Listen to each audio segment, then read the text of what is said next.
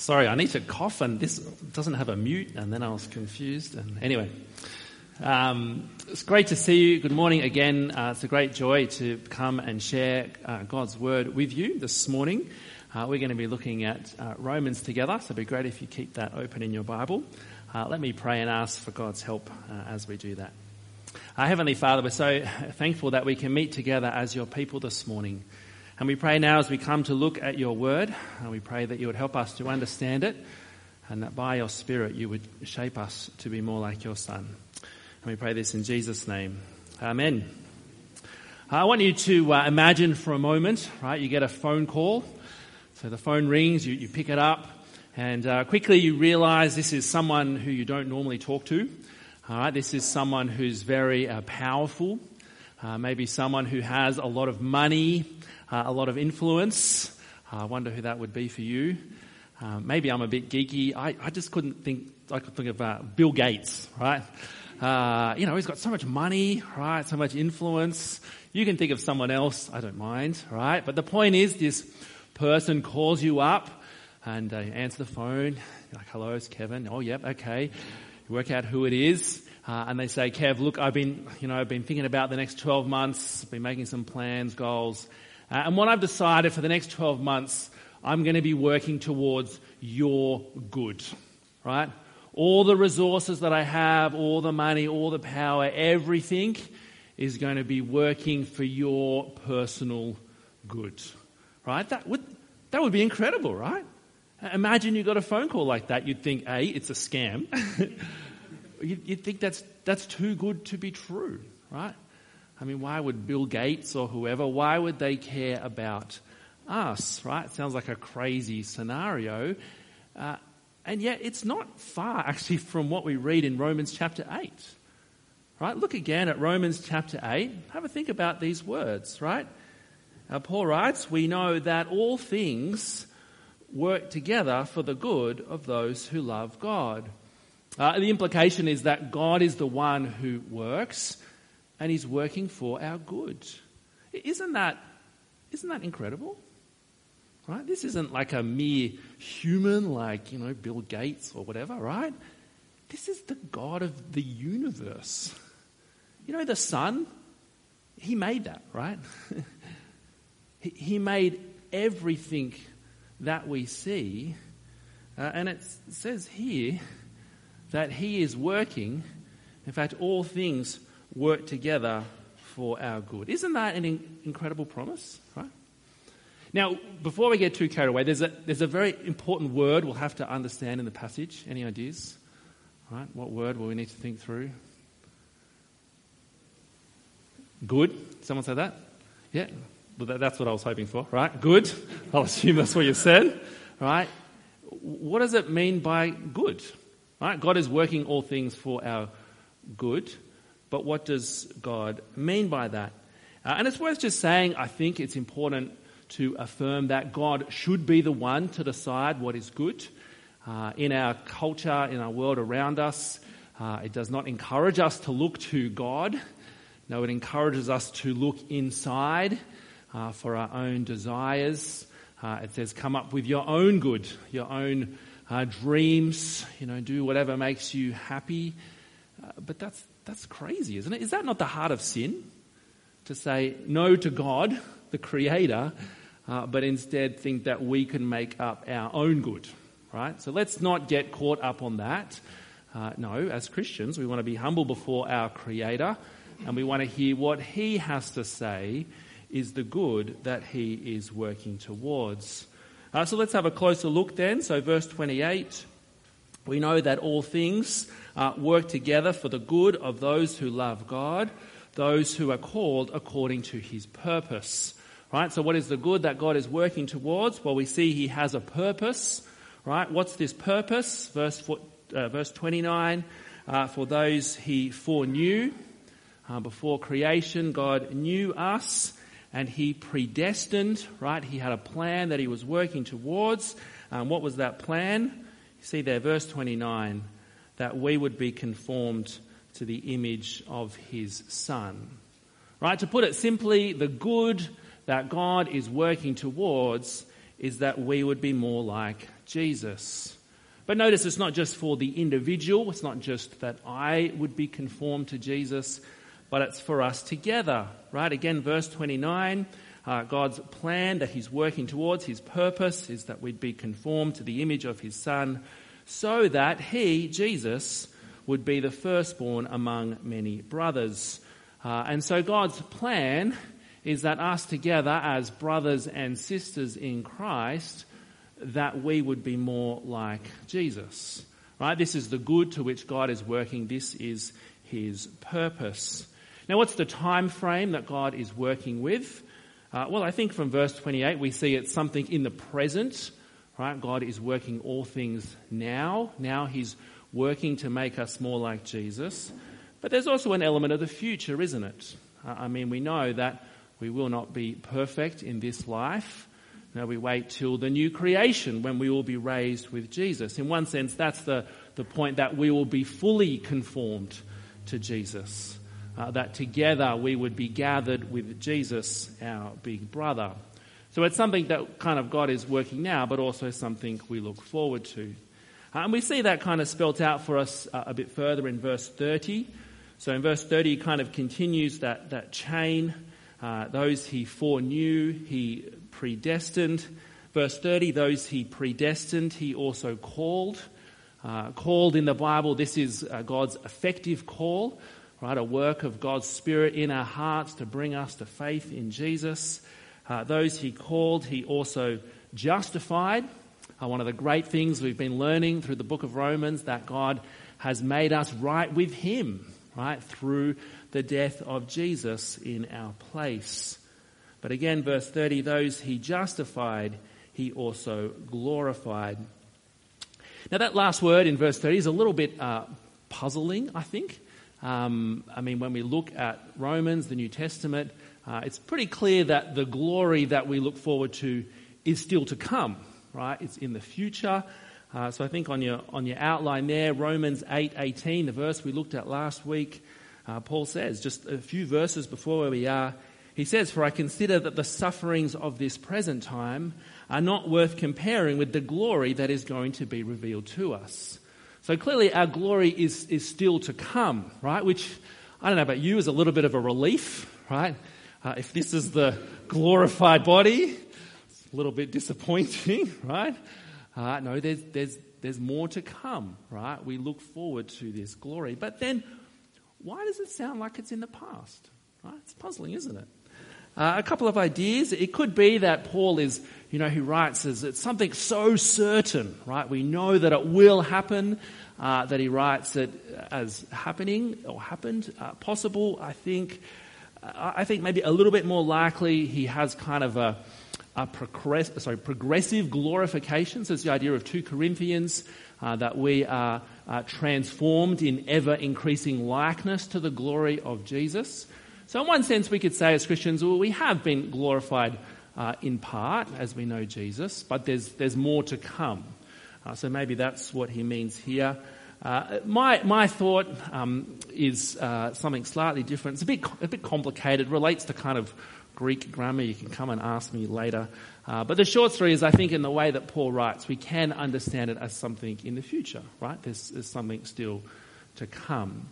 Uh, but it's important for us to understand that we, we will be glorified, right? That, that is the future that God has called us to, something that we can look forward to, that we will be raised with Jesus, that we will be fully conformed to the image of Son, of the Son, and together as brothers and sisters that we'll live with our big brother, our first, firstborn, uh, Jesus, forever.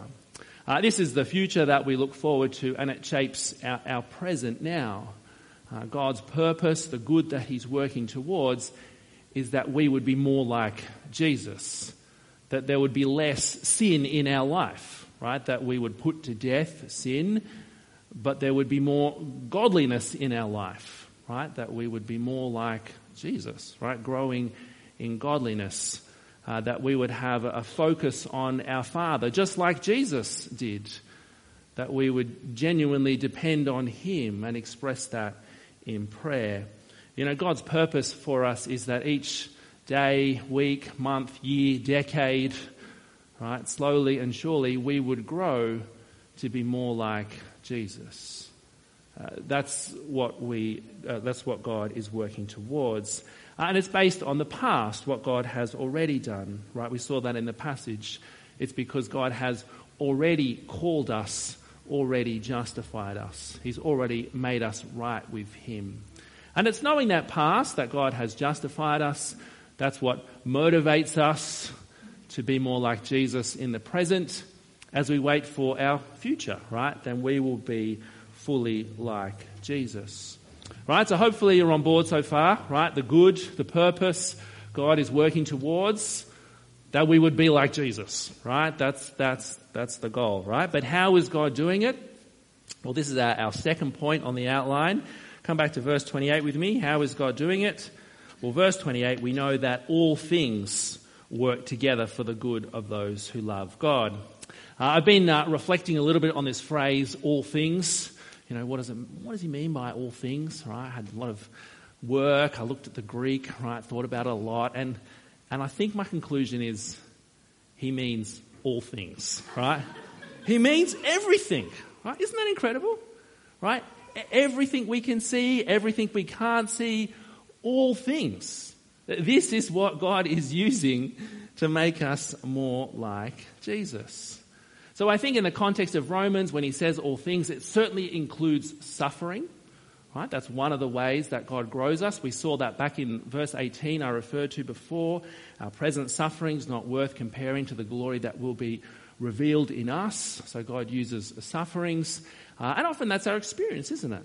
Uh, one of the times that we often grow as a Christian uh, is when we have hard times. But all things is not limited to suffering. It can include good times as well.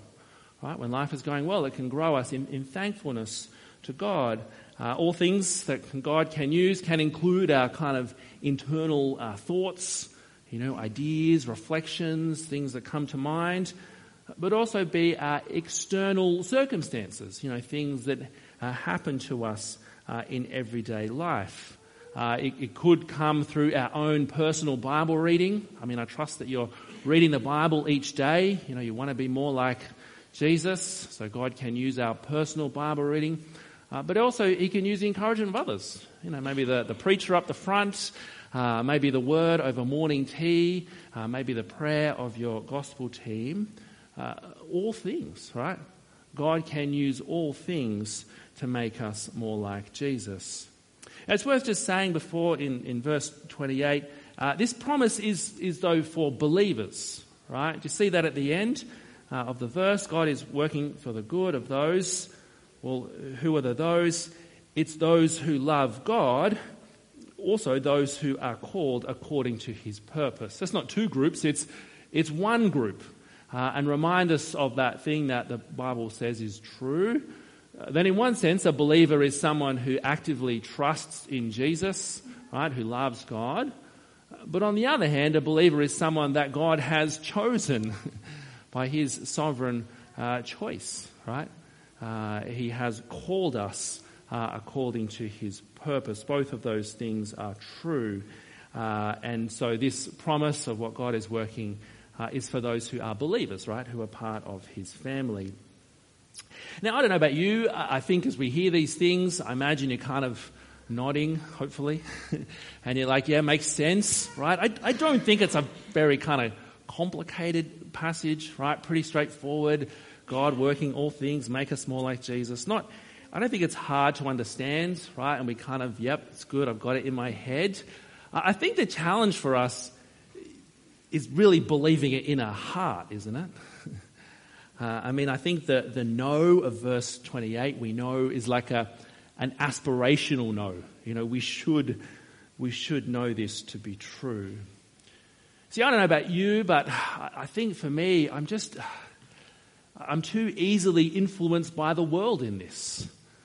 Uh, I, I hear the good that God is working towards, but I so easily think, well, maybe my goal, maybe my purpose should be something different. Uh, I think it's unlikely perhaps maybe unlikely that we would think our goal is to, you know, be incredibly wealthy or incredibly rich or things like that. I think more subtle, more tempting for us is that our goal or purpose might be our comfort. Right? If I think about what do I want for my life, it's so easy to think, well, I, you know, I don't want to be like super wealthy, right?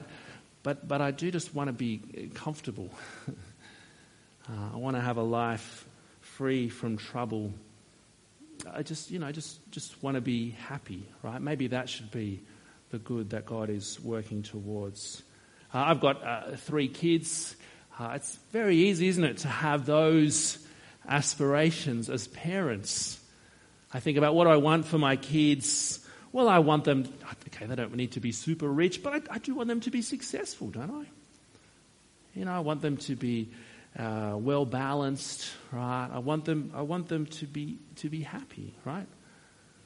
But can you see if that is our goal, if that's what we're living for, if that's what we're tempted to think, this is the God, this is the good, sorry, that God is working, well, that's going to cause a lot of trouble for us. Right? We know as Christians that suffering and hardship will come. And so if we think that God wants us to be comfortable, well, it's going to run us into a lot of trouble when those things happen.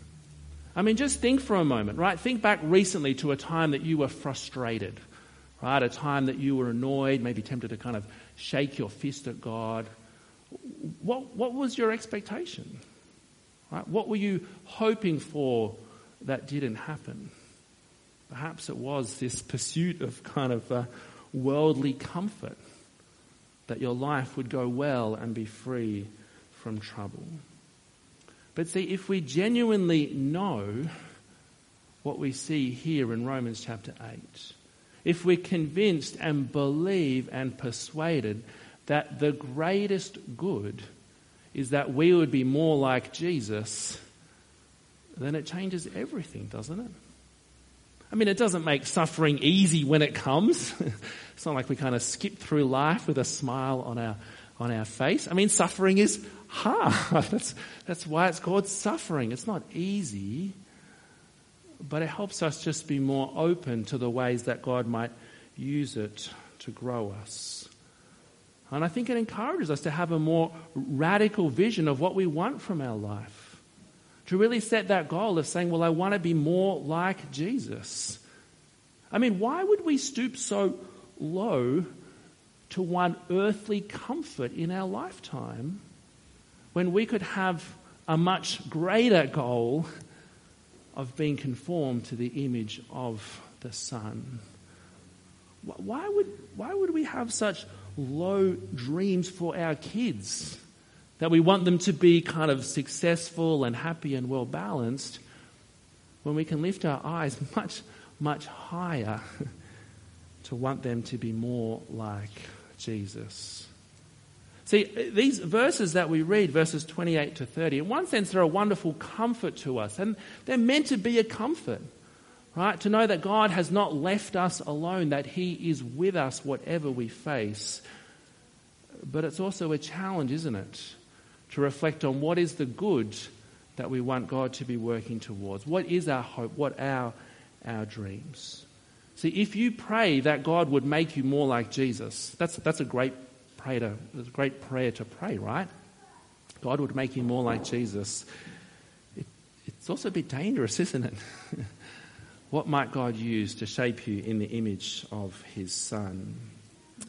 Uh, well, so far we've spent most of our time, verse 28, 9, 29, 30. Now don't worry, right? The next part's going to be a bit faster, okay? Our, our rate of verses will increase, okay?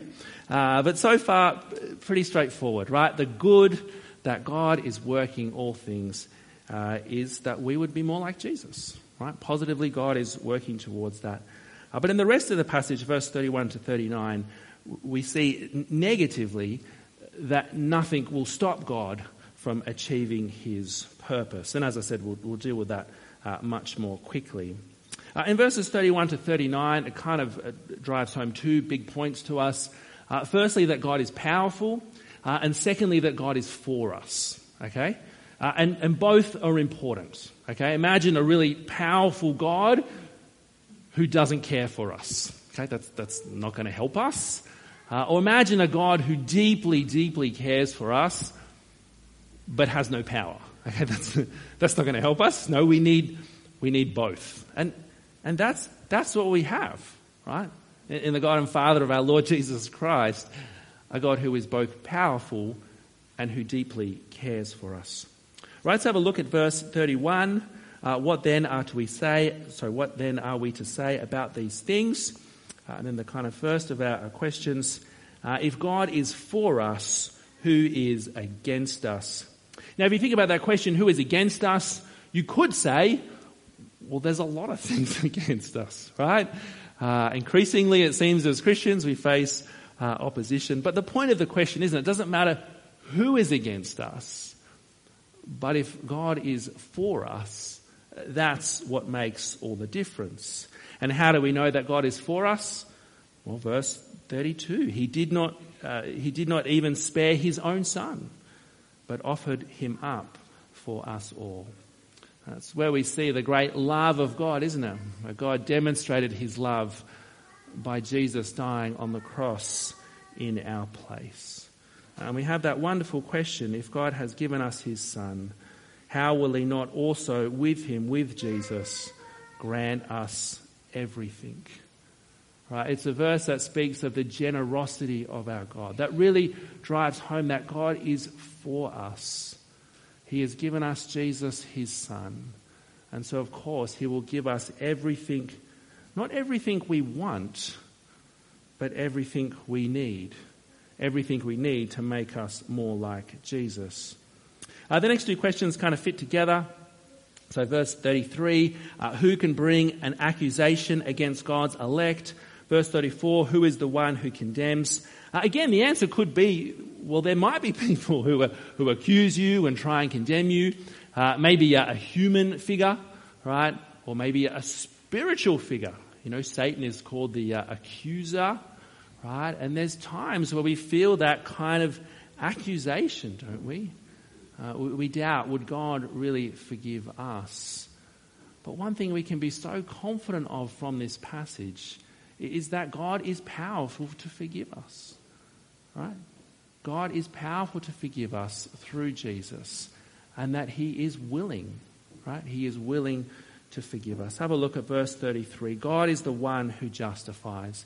If God declares us righteous, who can accuse us? Verse 34 Christ Jesus is the one who has already died, right? He's already died in our place, but even more has been raised. And he also is at the right hand of God and intercedes for us. It's at the cross we see so clearly the great power of God, that power to forgive us, but also that he is for us, that he loves us. Reminds us of Romans chapter 8, verse 1 For those in Christ Jesus, there is no condemnation. Uh, and it's important that we're clear on this. If you ever feel an accusation, if you feel condemned, well, know that you have been forgiven in Christ. Right? So important that we remember that. Uh, well, the next question comes in verse 35 uh, Who can separate us from the love of Christ? Uh, the next question suggests that Paul is thinking particularly that hardship might separate us. Right? You can see the list of uh, hardships there. Can affliction or anguish or persecution or famine or nakedness or danger or sword, right? Can they separate us from the love of Christ? That's kind of where he's going. Uh, and it's not a theoretical list. You know, Paul's not sitting on his uh, comfortable armchair, uh, you know, writing this list, just, you know, Google search synonyms for hardship, right? This is a description of his life, right? You read through Acts and it's full of anguish and hardship uh, and, and persecution. Uh, not a surprise. I mean, Psalm 44, which is just quoted there, uh, God's people are described as, as sheep to be slaughtered. Uh, that's a, that's a pretty full on image, isn't it? Right? Do you think of yourself as a sheep to be slaughtered? Right? The expectation for those who are part of God's people is that we will face, right, hardship, opposition, persecution. And yet, will these things separate us from the love of Christ? Can those things separate us Well, the answer is clear in verse 37. Right? Do you see that? Verse 37, the first word. Can, can those things separate us? Pretty clear, isn't it? No. no, they cannot. No, in all these things, we are more than victorious through him who loved us. Uh, it may not look like we have the victory as Christians, right? But, but we do. We've been declared righteous. We had this great hope of being raised with Jesus and living with him forever. Uh, as Christians, we have the victory, uh, and it's something that we look forward to being fully revealed in the new creation. Now, look, I mean, I've come to preach. I'm not, I'm not often here at, Bexley North, right? I don't know all of you uh, very well. Uh, maybe you've come to church this morning and life is pretty good, right? Praise God. Uh, but maybe you've come to church this morning and you're feeling way down. Uh, perhaps you're going through anguish, suffering, pain, opposition. Well, can whatever it is that you're facing, can that thing separate you from the love of Christ? Well, this passage is so helpful in saying no. whatever it is, it will not separate you from the love of Christ. Uh, the final two verses, verses 38 and 39, really uh, drive home for us the, the power of God. Right? Uh, Paul lists out some things that seem powerful death, life, angels, rulers, things present, things to come, hostile powers, height or depth, any other created thing. Do they have the power to separate us from the love of Christ? No, they don't, right? Nothing can stop God. God is so powerful, nothing can stop his plan to make us more like Jesus. Uh, it's interesting, I think, verse um, 38, see there, he says, For I am persuaded. Uh, it's, it's really interesting, right? Verse 28, he started with, We know, right? We know that God works. Verse 38, I am persuaded. It's, it's stronger, isn't it? Doesn't that sound stronger to you? Right? I'm, I'm persuaded that nothing can separate us from Christ. Perhaps it's through Paul's experience, the anguish, hardship that he, he wrote about. Maybe God used that to shape him to be more like Jesus, to convince him, persuade him of that wonderful truth that God is for us. I will hope this morning that these verses have come as a, as a comfort to you, right? It's, a, it's such a, a wonderful part of God's word uh, that whatever we experience, we can know that God is, God is with us, right? He is powerful, He is for us. Uh, but I hope it's also a bit of a, a challenge for you as well. Just to reflect on your purpose, right? What is your goal? What are you trying to work towards in your life? And how does it match up to the purpose we see that God has for you, for the Creator uh, who made you? I think a good kind of little diagnostic question is to reflect on the, your prayers, right? Think back over the way you've prayed this last week. I mean, I trust you have prayed. Of course, God is powerful and He's for us. Why would we not want to pray? right? We need to keep encouraging uh, each other. I include myself, right, to make sure we're dependent on God. But when you pray, what, what do you pray for? You know, do you pray that God, uh, sorry, do you pray that, that life will go well? That, that's, a, that's a good thing to pray. We can bring all things before God. You know, pray that life would go well. Uh, do you pray that God would relieve your suffering? That, that's a great thing to pray, right? all things in God's hands. We can pray that He would relieve our suffering or whatever hardship we're going through. But is that all that you pray? Do you also pray that God would conform you to the image of His Son? Do you pray that God would make you more like Jesus?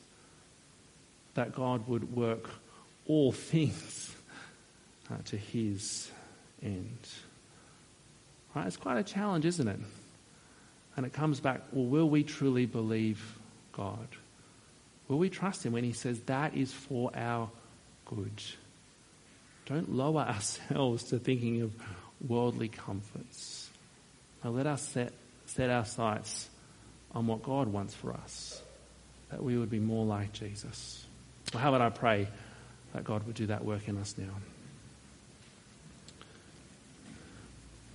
Our Father, we're so thankful that we can meet together as your people this morning.